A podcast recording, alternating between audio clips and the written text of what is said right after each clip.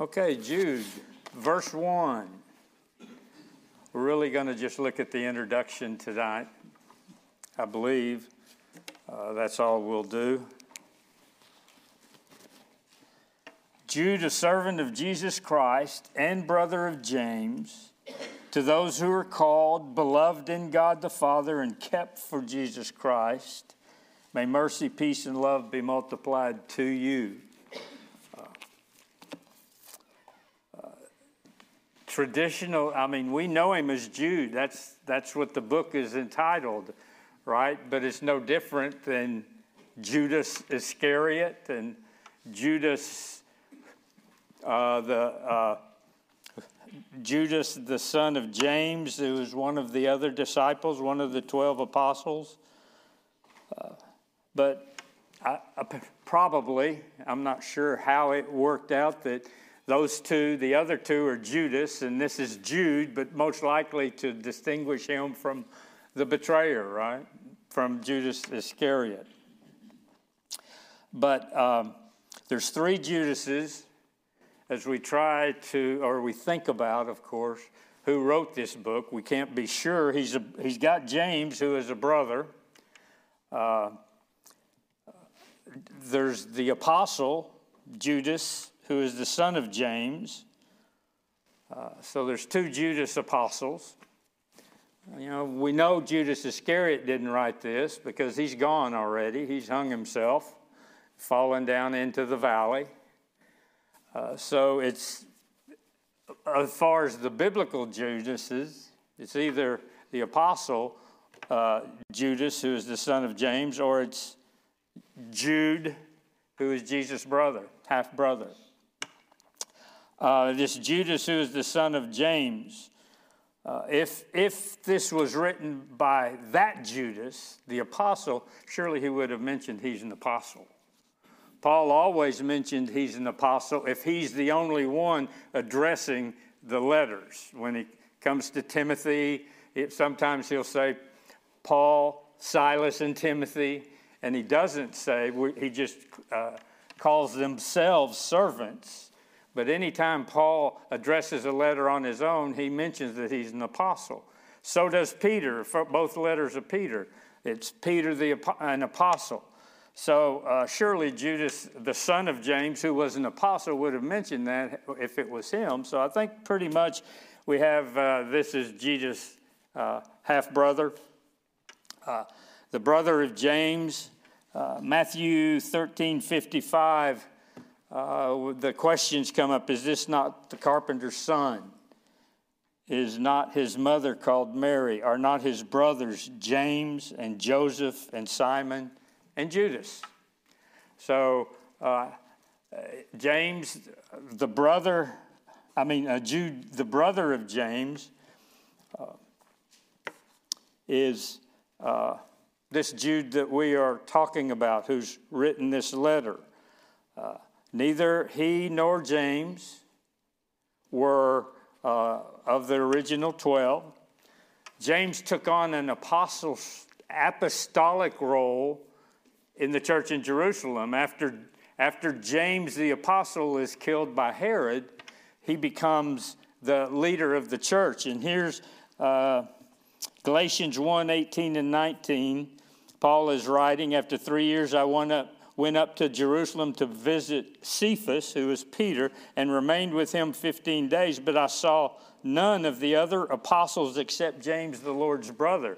So at that point, uh, uh, Paul calls him an apostle, but he's not one of the original 12, but he is leading the church in an apostolic role as he is the succeeding pastor or succeeding leader of the church there in Jerusalem presided over the Jerusalem Council when they were attempting to uh, shut down the Judaizers' heresy of adding to salvation, making sure Paul, Paul and Barnabas wanting to make sure the gospel that they took to Galatia was approved, if you will, or at least according to the church, the apostles there in Jerusalem.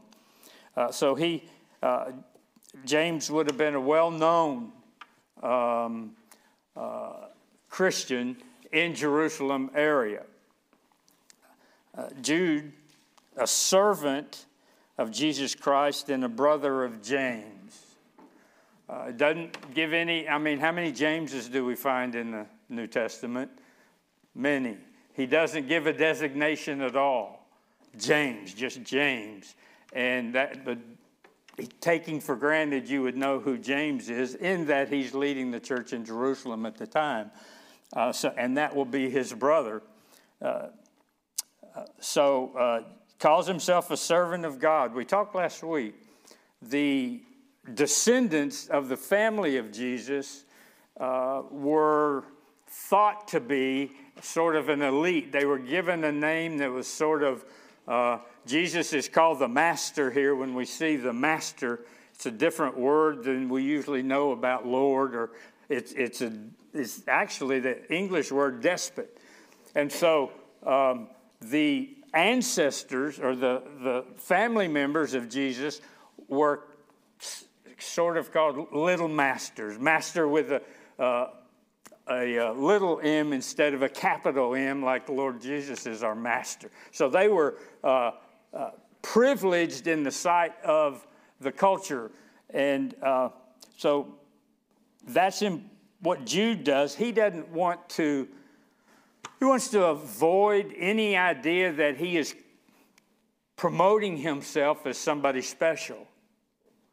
So instead of taking on anything like saying, I'm Jesus' brother, he says, I'm a servant. I'm a slave of Jesus Christ, uh, a servant, a bond slave. So he's seeking not to avoid any superiority. He didn't want to give the impression that he was equal with uh, Jesus in any way, uh, which uh, claiming that could be easily misunderstood.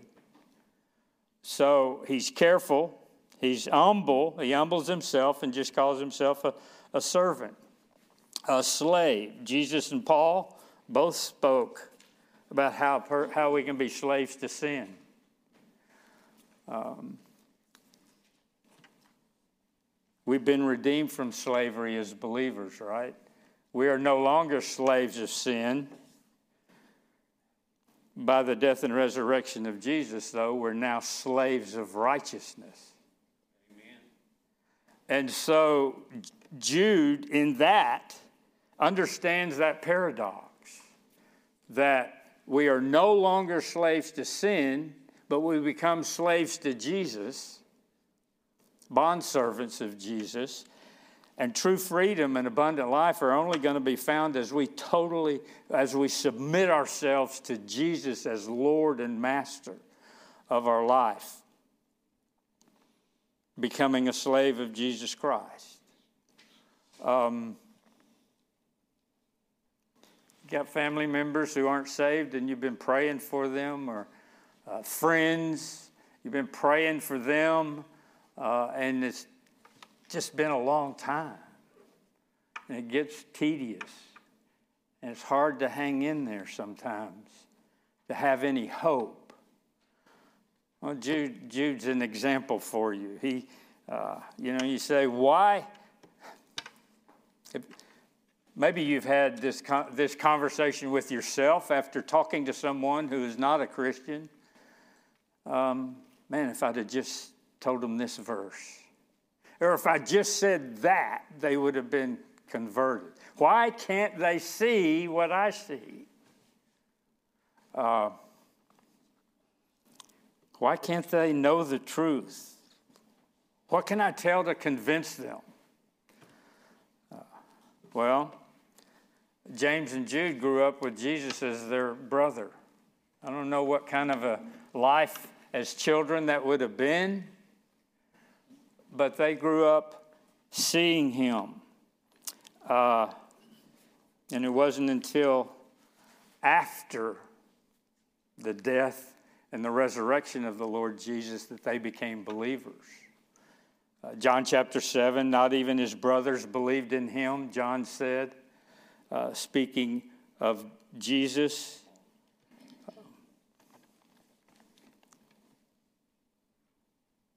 What can we say? Well, it's only the miracle of a new creation that people can see the gospel and see the truth, right? God has to work, make us new people. Uh, and so it wasn't until after his death and the resurrection that they came to faith. Acts 1:14. All these with one accord. You remember Jesus has gone to the has ascended into heaven. The disciples have come back kind of together. They're, uh, they had deserted Jesus. They'd spread out. They'd all left. Then they came back together, but they locked themselves in the upper room for fear of what might happen. Uh, all these, with one accord, were devoting themselves to prayer together the, with the women and Mary, the mother of Jesus, and his brothers. So at this point now, the brothers apparently are believing. And so Jude would be included in that. He probably saw Jesus turn water into wine. That didn't affect anything. Uh, most likely knew of his healings, maybe even raising a couple of people from the dead, um, fed 5,000.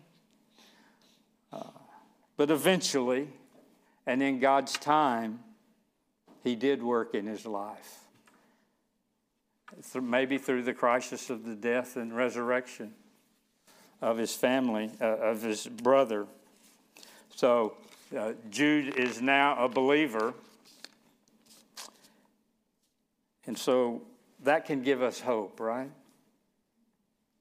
I mean, he's an adult. we don't know how old he is. We can't really tell when he wrote this.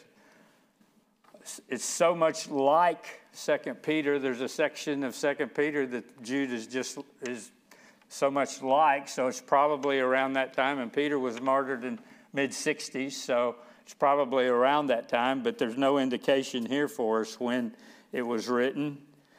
But as long as someone's alive, there's hope. And we continue to pray and we continue to talk. And Jude was converted to Christ. We don't know if people will be saved or not, but we pray and we declare the gospel. And Jesus said, Whoever comes to me, I won't cast them out. I'll take them in. Whoever calls on the name of the Lord will be saved. And we trust in that. And so Jude rejected Jesus for years, but he didn't reject Jude. And Jude came to Christ. That proves that God loves sinners, right? That's good. Isn't that good? We could do Romans 5 6. While we were weak at the right time, Christ died for the ungodly. We talk about that regular, you know. If, if, as you share the gospel, people don't think they're too bad. They're not bad. We're pretty good guys. We're not, I mean, you know, we don't. Well, if you're not ungodly, Jesus didn't die for you. You don't have a Savior. He died for the ungodly. Uh, God shows His love for us, and that while we were sinners, Christ died for us. Romans 4 5, to the one who does not work, but trusts in him who justifies the ungodly, his faith is counted as righteousness. God justifies the ungodly. I'm glad. I'm glad. Because that was me, uh, probably you. If you shared your testimony, most of you have if you're members here. We know your testimony. You had to come to a place to realize you were ungodly, even if you weren't in rebellion, even if you were a nice person. You were at enmity with God, you were an enemy of God. Jude, who grew up side by side with the incarnate God, rejected it, rejected him. So, Jude a servant of Jesus Christ, and a brother of James. That's who the letter's from. To those who are called, beloved in God the Father, and kept for Jesus Christ. This is the first of the little triplets that Jude uses on a regular basis. Notice what, how he describes these who, who are receiving the letter. They're called, they're beloved, and they're kept. Uh, really, that's a, that's a definition of a Christian called, beloved, and kept. Uh, next verse mercy, peace, and love be multiplied to you. There's another triplet. Or when he talks about God's judgment, he gives three examples. Those who died in the wilderness wanderings after the Exodus, he talks about the fallen angels who are judged by God, and he talks about Sodom and Gomorrah as three examples of God judging those in the world. Uh, three examples of false teachers Cain, Balaam, and Korah. As Jude recalls, the Old Testament examples of these false teachers that he is going to teach us or teach all about uh, in this little letter. And there's others that we'll see as we go. But, Jesus, but Jude is really kind of laying some foundational questions. These false teachers are presenting a false gospel, contrary to the faith that was delivered once for all to the saints. And so he's going to lay down here right in the beginning what a Christian is, the foundational principles of what a, a Christian is. Uh, a Christian uh, he uses these three words called, beloved, and kept. A Christian is not someone who goes to church, simply goes to church. Christians go to church. Not someone who is born into a Christian home. Uh, many, many of you had the privilege of growing up in a Christian home. Some of you didn't. But Christian home, no Christian home doesn't make a determination whether or not you are uh, in Christ or you are a Christian. Uh, we, we've been in a privileged country, but Americans are not Christians necessarily just because we're Americans. We're not. Christians are not those who are doing their best to be as good and kind as they can be. Uh, lost people can be good and kind. Unsaved people but Christians should be good and kind. Not to get God's approval, but because we are approved by God and we are called, beloved, and kept by God.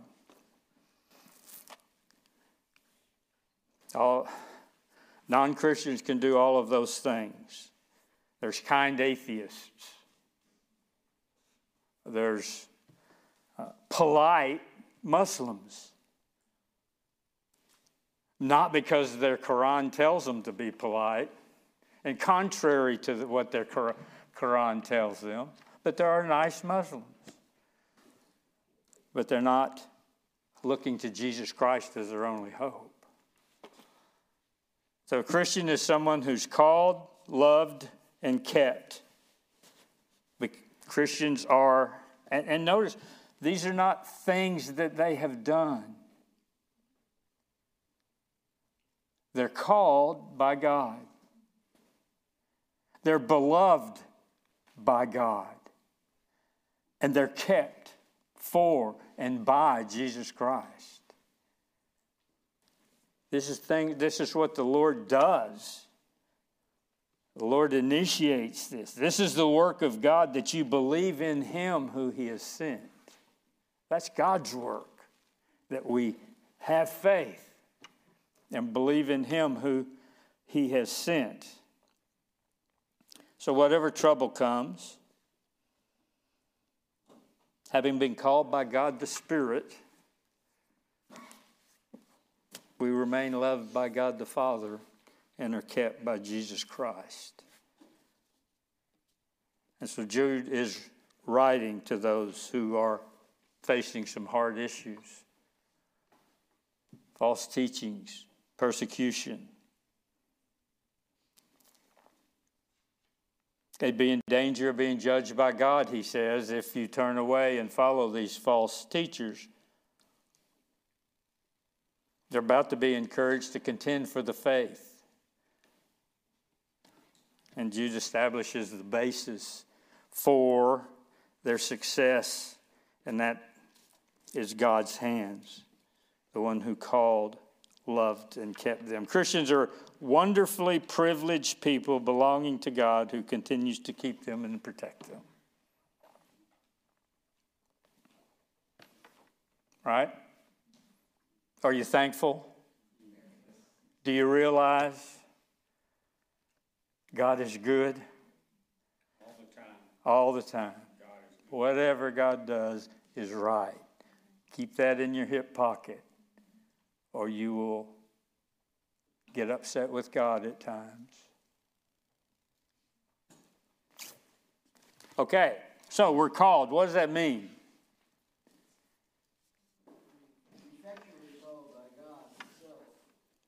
Okay, effectually called by God Himself. God called Israel to be His own, right? Isaiah 41 You, whom I took from the ends of the earth and called from its farthest corners, saying to you, You are my servant, I have chosen you and not cast you off. So there's some Old Testament roots to this, this word called. Uh, there's two kinds of call, call. The same word is used two different ways, right? There's a general call. Jesus says, Many are called, few are chosen. You know, uh, when, when we stand up and preach, there should be, I hope there is, a call for people to believe in Christ, to believe God's word. Sometimes they do, and sometimes they don't. It's a call, an, an outward call that can be rejected or it can be accepted. That's not the call here, right? That's not the call here. Yeah, some heed the call, others don't. The general call. There is nothing in my power. There is nothing in your power when you call people to believe in Jesus Christ that will bring them to Jesus Christ. You're not the one, you can't uh, convict them of their sin as hard as you try. Only the Holy Spirit can do that. Right?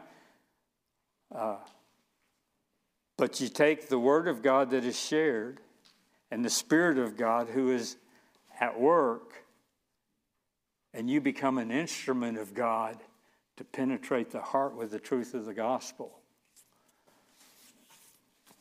Here, though, is the call of God, the effectual call of God, the, the call of God that is efficient, that bring that people answer always. Um, let me let me just here's here's what our statement of faith, our confession says.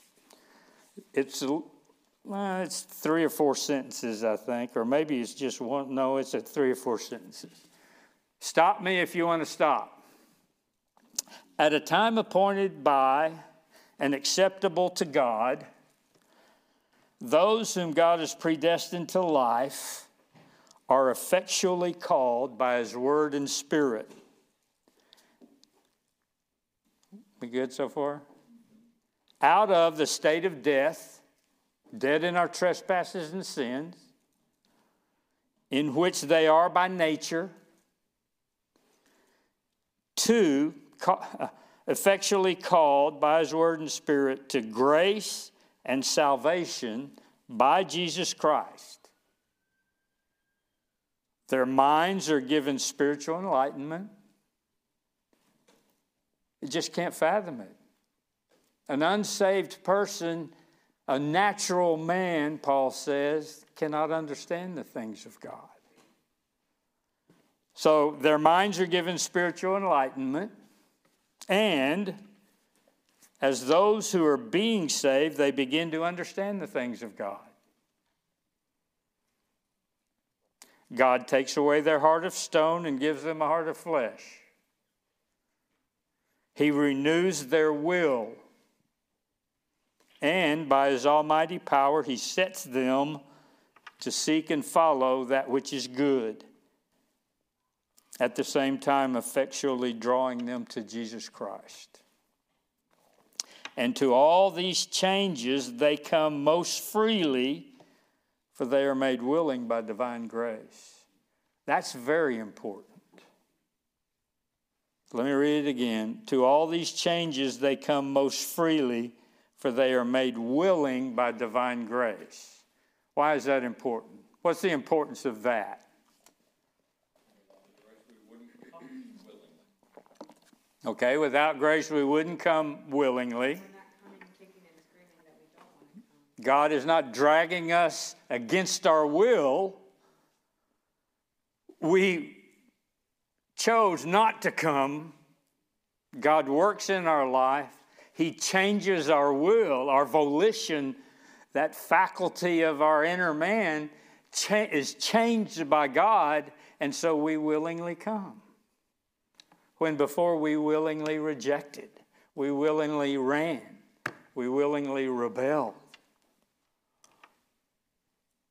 Yes. King James uses sanctified. I don't know if that's, Where? that, that instead of called, it's sanctified, sanctified by God. Then he says preserved in Jesus Christ and called. So they use sanctified, preserved, and called. So you're it's using sanctified for love Yeah. in the ESV. And the last one is called, but yours is kept. No, call well, that's a different order. Called is still uh, there. It's in your King James. Yeah, the the difference is beloved of God is ch- you're changed to sanctified. Yeah. Yeah, yeah. Uh, Well, sanctified, preserved, and called. Preserved is what you're using for beloved. no, preserved is kept. Yeah. I thought you said called, beloved, kept. Well, that's the order in my Bible, but the Greek words will be kept. Is uh, uh, what's what's your word? Preserved. Preserved. Same idea. They're the, they're synonyms, right? You're changing sanctified. Uh, King James is different in that this is beloved, loved by God. Uh, and and they uh, translate it sanctified. But all of these are God's initiation. God initiates and does these. This is the work of God that we believe in Him. We believe in Him because He called us to Christ. Which if he does this, that's when he sanctifies us. So every Christian, everyone who is a Christian has heard the gospel. Um, either in a service, uh, someone who witnessed to gave shared the gospel with you. You're reading the Word of God. Somehow, you've heard the gospel. The Holy, Holy Spirit, you heard the Holy Spirit as He called you to Christ, out of the world, away from the pleasures. He convicted you of your sin. Because the Spirit will convict us of sin, and then He will convict us of righteousness and of judgment. Illuminated or illumined Christ in all of His grace and love and effectively drew you to the cross where Jesus died to take away your sins. Even while you were enemies, even while you were ungodly. You say, Well, I wasn't in rebellion. You know, I, I think about my life, I've told you up more off over and over again. I had I was not in rebellion against God, at least in my mind. I wish I could tell you what I thought about God before the night I was saved. I have no idea. He was not a part of what I was thinking, but I was in rebellion against him. I'd heard the gospel. I just didn't know what I, I didn't know what it was. It made no registry in my mind. I wasn't a dumb kid. I mean, I was 21 years old. At least I could think a little bit. Made no sense at all to me. I don't know where you were, how, when it was you were converted, and what you were thinking when you were converted. I know, I know one guy here who was running from the hound of heaven for years. I, I was, didn't know it. And the Lord just saved me because I heard the gospel. And the Spirit of God worked. And I believed. Who else? Anybody else? Darkness. Darkness? Can't see the hand in front of my face. Can't see the hand in front of your face. We'll see that Sunday morning. You say you, you don't have recollection of your thought of God before? I do not, Barry. What a blessing. of my rejection and rebellion. Yeah. Yeah. Yeah, I don't. I do remember they told me I had to get baptized to play on that basketball team when I was 10. I had to pray a prayer and then uh, uh, uh, get baptized so I could be on the basketball team. But I don't know. it didn't. My mother, of course, would have told you that she took me to church a whole lot. I can remember going to church four or five times in 21 years.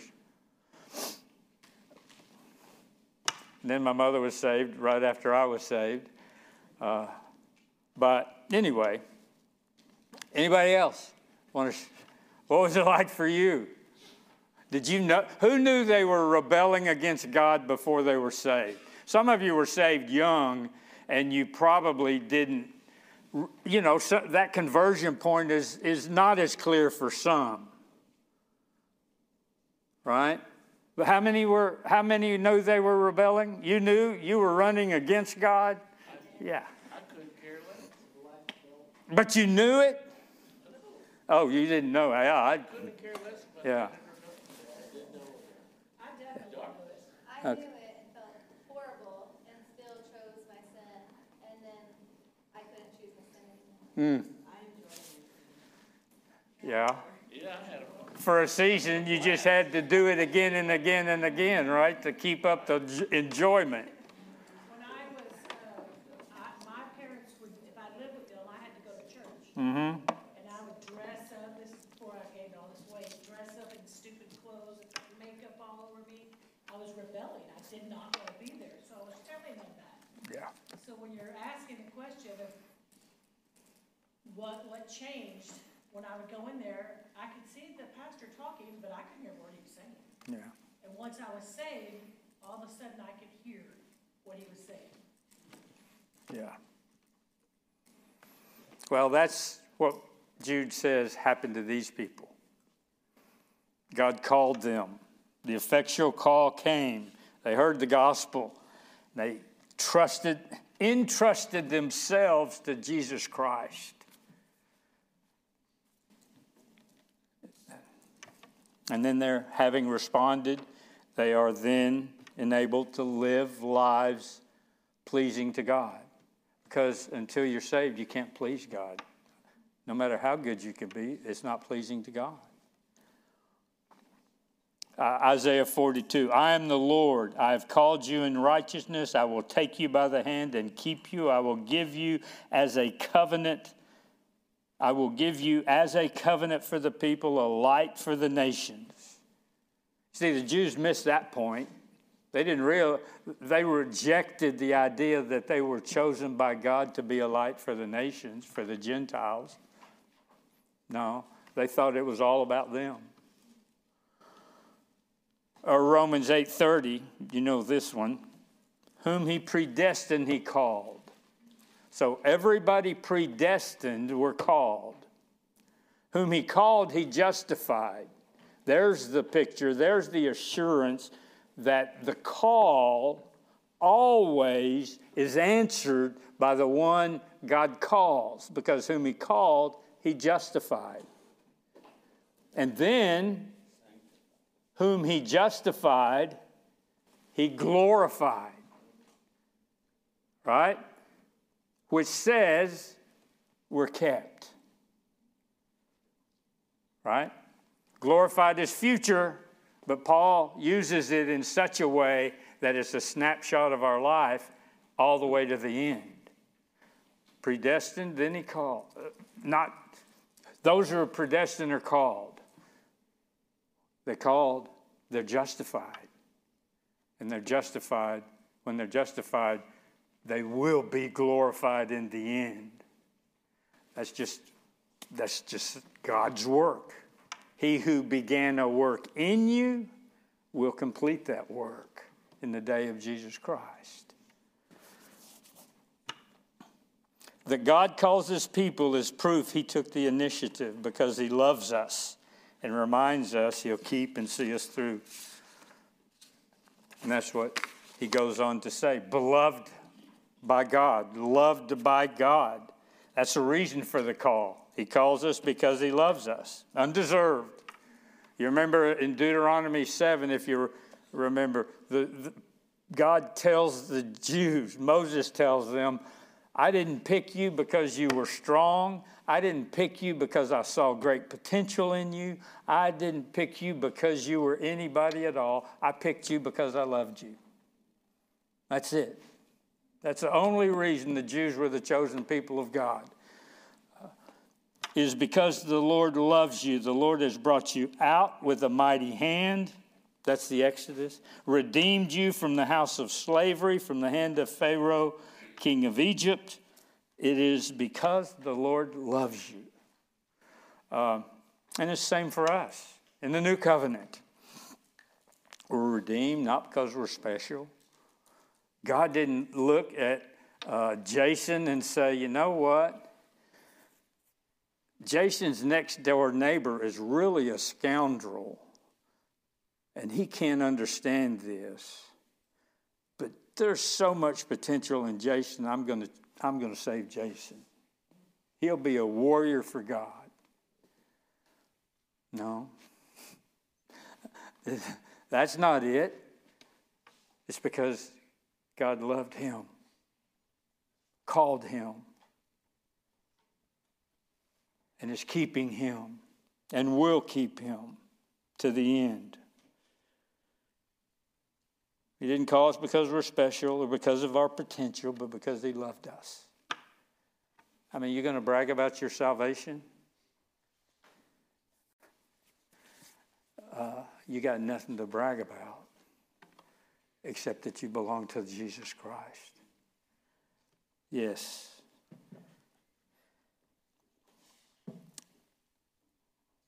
Uh, in, in Luke chapter 9, on the Mount of Transfiguration, uh, Jesus is speaking to Moses and Elijah. And it says he spoke of his departure, which he was about to accomplish in Jerusalem. That word departure is the word exodus, a second exodus. Jesus leaving this world. But he also redeemed us from the slavery of sin which gives us freedom in Christ, and we become God's precious or treasured possession. You are a chosen race, a royal priesthood, a holy nation, a people for his own possession, that you may proclaim the excellencies of him who called you out of darkness into his marvelous light. We become God's treasured possession. King James, peculiar people. Yeah, we are peculiar, but we're not peculiar for the sake of being different. We're peculiar because God has saved us, and we're His treasured possession as His people. And then we're kept by or for Jesus Christ. It could be either way. We're kept for Jesus Christ here, uh, we're kept by Jesus Christ. Um, Jesus praying you remember the uh, high priestly prayer in John 17. Jesus comes to uh, the Father, and in verse 11, he's saying, I'm no longer in the world. I'm about to be taken out of the world. But they are in the world, speaking of his disciples. And I am coming to you, Holy Father. Keep them in your name, which you have given me, those whom you have given me. Keep them in your name that they may be one as, even as we are one. while I was with them, I kept them in your name. So you see, there's a, in this prayer, in this high priestly prayer, while Jesus is here, he's keeping his disciples secure. Yeah, they're uh, slow learners. You know, they don't have the Spirit truly indwelling them yet, but they are followers of Jesus Christ and they're disciples and they're slow learners. But He kept them in His name. Now He's going to the cross. And it's some way a handoff to the Father while He goes through His passion. Now, Father, keep them. I kept them up to this point. You keep them. And we're kept by Christ, and then we're kept for Christ, having been become part of the gift the Father has given to the Son. Secured by God in view all the way to the end, in view of the return of Christ. Uh, look at verse 21 of Jude. Keep yourselves in the love of God, waiting for the mercy of our Lord Jesus Christ that leads to eternal life. Verse 21. Then, verse 24. Now, to him who is able to keep you from stumbling and present you blameless before the presence of his glory with great joy, to the only God, our Savior, through Jesus Christ our Lord be glory, majesty, dominion, and authority before all time and now and forevermore. So we're kept by God. He who began a work in you will complete that work. It's the doctrine of the perseverance of the saints. But the important part of that is we'll only persevere because God preserves us, because God keeps us. Uh, when you feel tossed, when we see division, when we see Christians falling, um, when we know we need forgiveness because we've stumbled, uh, we can keep our joy, we can hold on to our gratitude that God's word promises the Lord Jesus will bring us through. Um, all the warnings which are going to come in his letter are heard in the context of these saints that he's writing to, these Christians that he's writing to, have been called and they have been loved by God and they are being kept by and for the Lord Jesus Christ. And then he just says in verse 2 mercy, peace, and love. You know, peace, mercy, peace, love. Uh, the mercy of God is that loving kindness of God. His mercy and His grace kind of melded together into uh, this merciful God who, and peace is the, the experience we experience. We become, we're at peace with God and we experience the peace of God. Uh, and yeah, those are given to us, but they're also expected of us to imitate our Savior. Mercy, peace, and love be multiplied to you. That's the blessing of being a Christian and the call of being a Christian. And we have a responsibility. We're stewards of what God has given us, His Word. The church is the pillar of truth, the buttress of truth. And we Christians are the ones who are called to take the gospel to others. May we do that in Jesus' name. Father, we thank you for this little book, this little introduction. Father, for a reminder of who we are in Christ. And Lord, also a reminder of only those who are in Christ. Father, I pray that you would Keep us grateful. Lord, keep us tender hearted, compassionate, sympathetic toward those who are outside of Christ, who are walking in the broad way that leads to destruction. Lord, I pray that you would uh, work in us an awareness of each situation and opportunity you put before us and help us to seize the moment. In Christ's name, amen.